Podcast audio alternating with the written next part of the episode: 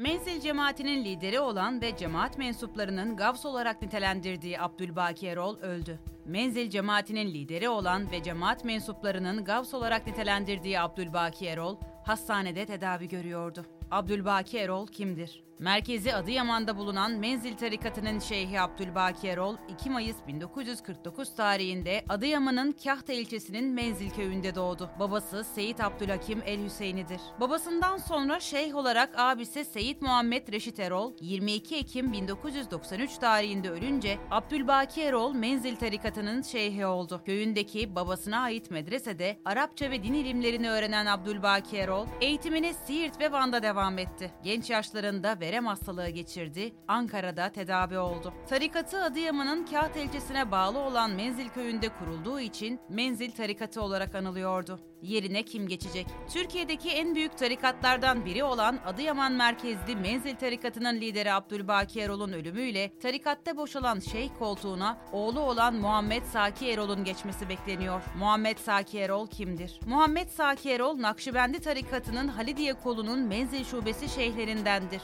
Muhammed Saki Erol, Abdülhakim Erol'un torunu, Muhammed Reşit Erol'un yeğeni, Abdülbaki Erol'un ise oğludur. Muhammed Saki Erol aynı zamanda babasının halifelerinden biridir.